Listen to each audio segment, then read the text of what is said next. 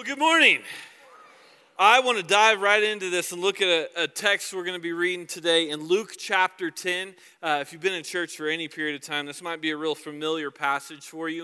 Um, but I want to just dive into this again and look at it today and see what God uh, can reveal to us today through this text. So, Luke chapter 10, starting in verse 38, it says, As Jesus and his disciples were on their way, he came to a village where a woman named Martha opened her home to him. She had a sister called Mary who, who sat at the Lord's feet listening to what he said. But Martha was distracted by all the preparations that had to be made. She came to him and asked, Lord, don't you care that my sister has left me to do all the work by myself? Tell her to help me. Martha, Martha, the Lord answered. You are worried and upset about many things, but only one thing is needed. Mary has chosen what is better, and it will not be taken away from her. So we have a woman here in this story that she finds herself just so incredibly busy. And I want to take a look at one more verse. 1 Peter 5 7 says, Cast all your anxiety on him because he cares for you. We've titled the message today, uh, Busy because I wonder how many of us, if we were to ask the question, uh, do you wish you had more free time? Do you know, just take care of me, take care of yourself? Is that you today? Who am I talking to that you wish you had more time, right? You're busy. You're busy. It's funny, I think the most common conversation I have with people around our church sounds like this. Like, hey, how you doing? They're like, I'm good, but man, I'm just I'm busy. I've got our work has been crazy. I'm traveling out of town. I got this going on. We're working double shifts. My kids are in soccer right now. It's springtime. Their soccer is just going going. I got to go right now. In fact, I've got to leave. And it, it feels like life can just be absolutely busy. So I, I want to dive into this today because I believe that there's a lot that Jesus wants to say to you and I um, that feel like we've got a little bit too much of on our plate sometime. Uh, so, would you pray with me before we dive into this scripture? Heavenly Father, uh, it's in Jesus' name right now that we pray that your Holy Spirit would come into this room and that you'd talk to us. That God, we would understand exactly what it is that you want us to know about your love and your grace for where we are today. So help us today. I, God, I pray that you get me out of the way and that you come in this room and teach us today through your word. And it's in Jesus' name we pray. Amen. I wonder, do you ever look back and like remember when life was easier? And in fact, I think for whatever stage of life you're in, you can look back at one of the earlier stages and like remember when life was easy back then. I know there's some of you here in this room that you're going, what are you in your 30s? Like, I remember when life was that easy. like, I think we can all look back at an earlier stage.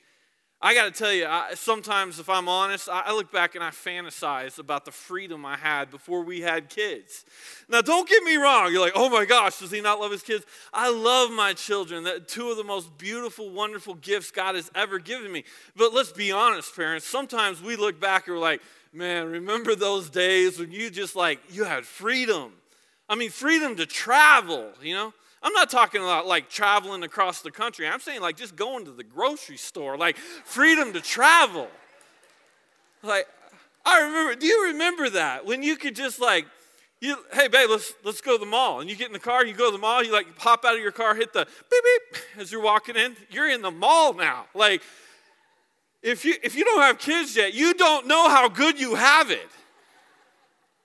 Fast forward a couple years, Amelie and I have two girls in car seats uh, uh, a couple years back, and, and I remember we'd, we'd have conversations like, Dan, I got to go to the store. I'm like, really?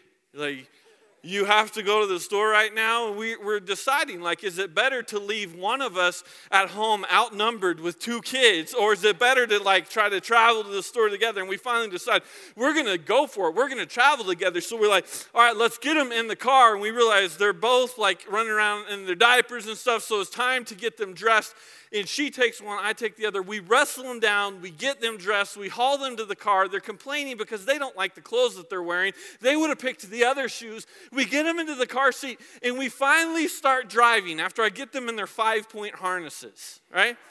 This is the only time in this stage of my life where I felt like I was at peace. They're locked up in the back, and this is like the most relaxing stage of my life right now. And I drive to the mall at three miles an hour because I want this to last, you know? Finally, we get to the mall. I, I, pull into the Target parking lot. I swing in there. I come around the back and I got to get the stroller out of the back of the car. And while I'm opening up the back, someone drives up, sees me standing there. They think I've got to be leaving. So they turn their blinker on like they're going to get my spot. And I'm waving. I'm like, no, we're going in. And they wave at me like, yeah, I see your spot. I'll, I'll, I'll wait for your spot. Like, we're going in. And, and he's just sitting there staring at me like, so now I feel rushed. So I take the stroller. I come around the corner and I look and I think, wait a minute. You're in a five point harness. How are you naked again? Where did your shoes go? So I'm in the parking lot trying to dress my daughter. I'm like, how did we end up with two right footed sandals and not even the pair of shoes that I put on your feet before we left? This is crazy. And I look back out and the guy's like honking his horn now, trying to get my spot. I'm like, we're going in.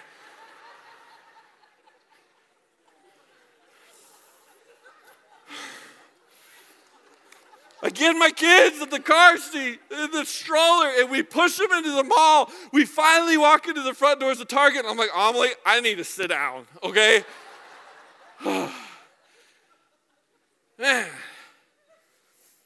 See, I think Martha gets a bad rap in this story. You know, because we read this story in Luke chapter 10, and, and you hear people talk about it, and they're like, you know, I wish I had a heart like Mary. We should all be more like Mary, where we can just like bask in the presence of God and just lay at his feet. And, and, and, no one really says, you know, I want to be like Martha. I just wish I had more to do. I wish I was more disconnected. You know, I, I wish that I, I, I could just like ignore Jesus and what he's trying to do and to just move on. See, I don't think that's fair at all because I think Martha really gets a bad rap here. And sometimes I wonder, I look at this story and I wonder, maybe, maybe the reason that Mary gets to lay at the feet of Jesus is because Martha's the one paying the bills. Have you ever seen this before?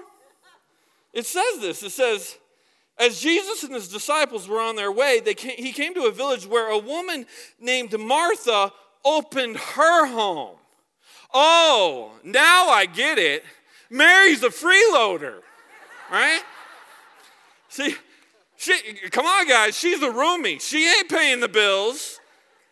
Martha's paying the bills. She's got the responsibility. She's in there working. She's trying to take care of the house. She's paying for everything that's going on, has all the preparations for the house while Mary's in the other room watching reruns of soap operas and watching The Voice and thinking, maybe I should try out for The Voice. I don't have enough to do on my plate. I should go and find something else to do. And, and Martha, like, come on, guys, let's be honest here. It's really easy to be Mary when you're not Martha.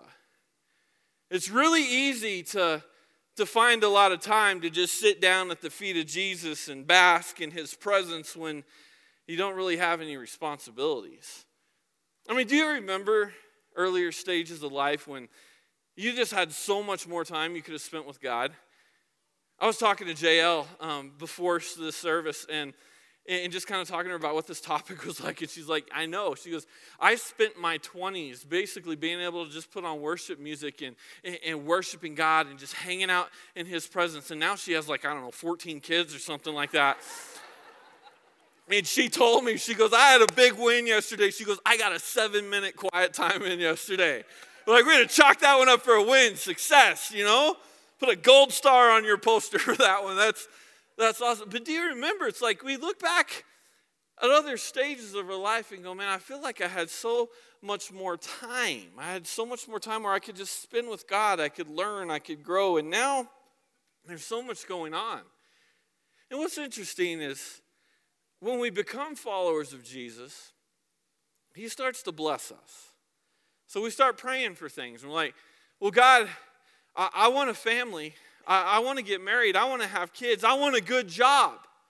So then God blesses you and He gives you a family, He gives you a wife or a husband, He gives you a good job. And now all these things take up so much time. There's such a big responsibility that now life has become so much more busy. And it's because it's the exact same thing you were asking for. It's not a problem to be busy, in fact, it's a blessing because it's the blessings that God give us that cause us to become so busy. Man, it, it is so much easier to be Mary when you're not Martha? See, I know some of you, you, you shudder at this passage because you go, great, here we go. The story about Mary and Martha. Because I'm, I'm the one who is in the laundry room. I'm the one who's in the kitchen. I'm the one who's doing the dishes. I'm the one who's going to work. I'm the one who's got to work double shifts right now, and I'm not even making it home until my kids are already asleep. I'm the one that's got to work this hard. And now we've got to hear the pastor say something like, you know what, you just got to find time to lay at the feet of Jesus. And, and I don't even have time to hardly lay down at all. It's easy to be Mary when you're not Martha. See, if we just contrast them in this story, just looking at their names alone, Mary actually means beloved, the beloved one. Where, where art thou, beloved? You know, like you think like the perfect life. Just this is this is what we want. Someone walking around with their head in their clouds. This is the picture God gives us of, of, of Mary. You know, and then we see the opposite side of this. We see that Martha actually means lady of the house. It means the one with the responsibility the one that's taking care of things, the one that's practical. And see, what concerns me when we look at this passage is when in the church today, when I see the Marys start to become critical of Martha's. Well, you know what their problem is? They just don't spend enough time with God. They just, if they would just spend more time on their face worshiping God, then, then everything would be better for them. But I wonder if we were to take a step back and look at it, the only reason that we get moments like this, like a Mary, where we can come in and spend a little time basking in the presence of God is because there's Marthas that are serving right now so you and I can be in this room. That in fact, we should give it up for our children's ministry workers right now. There are some Marthas taking some pies in the face right now in kids' church. There are some Marthas that are holding babies. There are some Marthas that are, have a perimeter around this property to keep people safe on a security team here. We see that there are so many people that step forward and serve just like Martha so that you and I can have moments like this where we can sit and bask in the presence of God. I think the truth is for most of us, whether you would relate more to being a Martha, where you're really busy, or you'd relate more in the stage of your life to being a Mary, where you have more time to just spend with God. I think if we were honest, for most of us, our life is made up of more time that is just monotonous duties. The, the Martha type times in life where I got to go to the grocery store and then I got to run to the bank and then we got to get to this place and I got to take the kids to soccer and then we got to get to the doctor. And it's just the day in, day out monotonous things in life. See, I wonder what happens when you feel like your life is a little bit more like Martha than a little bit more like Mary. And I think when we look in this passage, um, we can get discouraged sometimes because there's been uh, a lot of emphasis on the fact that we, we just need to, you know, relate more to Mary and, and put away all the busy stuff in life. And we think that really Jesus is coming down on Martha here. But really, I think that that's a misunderstanding. Because we see here in Scripture, it says, Martha, Martha, the Lord answered. He says her name twice. And I think, you know, you take it back to shows like the Brady Bunch, where Marcia, Marcia, you know, it's like you think you said his name, her name twice, that's got to be condescending. It's got to be corrective. But really, the emphasis we see in Scripture here, as her name is listed twice, is not an emphasis of correction or rebuke, it's an emphasis of sympathy. Jesus is emphasizing with Martha. He said, Martha, Martha, you're, you're so worried and upset about many things. And then he goes on and says, But only one thing is needed, and Mary has chosen what is better. He, Jesus is not rebuking her for being a servant. He understands this is her house. Someone's got to get prepared for the guests to come over. Someone's got to put the flowers out. Someone's got to cook, cook the food and then clean the dishes and, and do all this. Someone has to to be busy. And Jesus never says to Martha, You need to be more like Mary. He doesn't say that. I think a lot of us jump to that conclusion, but he never says to her, You should be more like Mary. What he does say is that Mary has chosen the better part of life, and that's to spend time with me.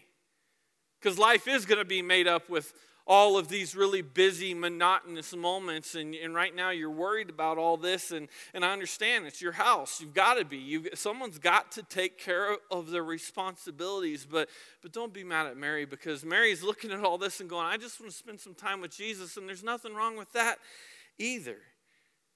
I think just to kind of jump back into the story for a moment, I want to ask you to do it from the perspective of Martha. Because Martha's exasperated. I mean, think about it. They're, they're over at her house, and Jesus is in the living room. She's off in the kitchen or, or working somewhere, and, and, and she wants to be out there.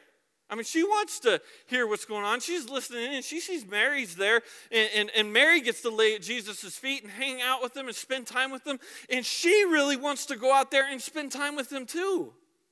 See, I don't think there's a tone at all that, that Martha didn't want to spend time with Jesus. She's upset because she wanted to spend time with Jesus. It's not that, like, oh, geez, there's the Messiah going on and on in the other room. You know, no. Her tone instead is, can't, like maybe I could get some help and we could get this done so I could go spend some time with Jesus too. Like maybe, you know, and Mary gets to spend all this time, but maybe if I got some help, then I could go get to spend a little bit of time with Jesus too. She's exasperated. And finally, she comes into the living room and she asks Jesus a very important question. She says, Lord, do you care? I mean, specifically in the story, she's asking, Do you care that I'm working and my sister's not working right now? Could she come help me? But I believe that the tone of this and the depth of this question is so much bigger than that circumstance right at that moment. She asked, Lord, do you care? Do, do you care about the fact that I'm busy? Do you care about the fact that I've got so much responsibility? Do you care that I didn't get to get up and read my Bible for an hour and a half today? Do you care that I'm not laying at your feet, that I, have got to go to work? Do you care uh, for me? Am, am I your concern, really? She's asking. Now, I, I know you're concerned about the people that are laying on the ground at your feet, listening to your teachings and hanging out with you, but, but what about me when I'm so busy and I've got so much going on? Do, do you care about me? She begins to ask a question that I believe really pulls on the heartstrings of many of us in this room. Because when your life is made up of so many Martha moments, it's going from one busyness to another, one, one struggle to another, one problem to another, because life starts to get more problems the more responsibilities you have, now you have problems at work you got to fix. You get a marriage, now you have problems in your marriage you have to fix. You have kids, now you have uh, problems with your kids you got to fix, and you got to teach them how to fix their own problems. Your life gets so much more of this monotonous problem fixing stuff that we find ourselves just like Martha asking, God, do you care? Do you care about what's going on in my life? Jesus answers her and says, you're troubled and you're worried about many things. And see, I think the fact that he could point out the fact that she's worried about many things shows something really good about her. She's a multitasker. She's got skills because you have to be good at many things if you're going to be troubled about many things. And she has responsibilities in a lot of different areas. We have people in our church who are responsible in a lot of different areas. You're good at a lot of different things. And, and he's saying you're troubled about all these different things. But the problem with this, those of us that struggle with being too busy, is we can begin to fall prey to the belief that, that God takes care of those who take care of themselves. That ultimately, what that means is God doesn't care about my problems, so I'm just going to fix my problems. I'm going to worry about what's going on for me. If I take care of me, then, then that's going to be how I get through life. And we start to think, I'm not going to bother God with all the menial stuff I have to do on a daily basis. I'm not going to bother him with the fact that I got to do the dishes. I'm not going to bother him with the fact that I got 15 errands to run before I get the kids to soccer practice. I'm not going to bother him with those things. And yet the Bible says, cast your cares on Jesus because he cares for you. The argument comes up, well, yeah, I cast the big stuff on Jesus. Uh, of course, I'm going to come to him with the big things, the things that really bother me, the things that really worry me, but I'm not going to bother him with the, the menial things in life. And yet, that's not what the scripture says at all. It says, cast it on him. Cast it all on him. Why? Because he cares for you. Because he cares for you. So when your life is running around and you're thinking, I'm running late, I need a parking space up close at front at the mall. If I can get a quick parking space, I can get in there, get out, and we start thinking, Jesus, give me a parking space, and start thinking, no, I can't pray like that. That's, that's menial. That's not important. It's not big enough. Uh, have you ever been around a child when they pray? I love it's refreshing. It's so refreshing. If you should serve in our kids ministry and hear kids pray if you don't have kids of your own, because they will pray exactly what's on their mind. And they'll say, they'll, they'll pray prayers like, like, God, thank you for this food, and I like mac and cheese, and I lost my shoe, and when can we go to Disneyland? And you hear a kid pray like that, and you think, wait a minute, do you think that upset God? Like somehow God's up in heaven going, excuse me. Here I am trying to run the cosmos. I'm, I'm controlling everything that takes place in the universe, and you dare ask me about a shoe? Really? And then we grow up a little bit and we start to, to learn all this negative behavior and all this lie that the enemy wants us to believe that somehow God doesn't care about the little things we care about. So there's this question that now we see it in Martha, where Martha's got all these cares and these concerns. Do you care?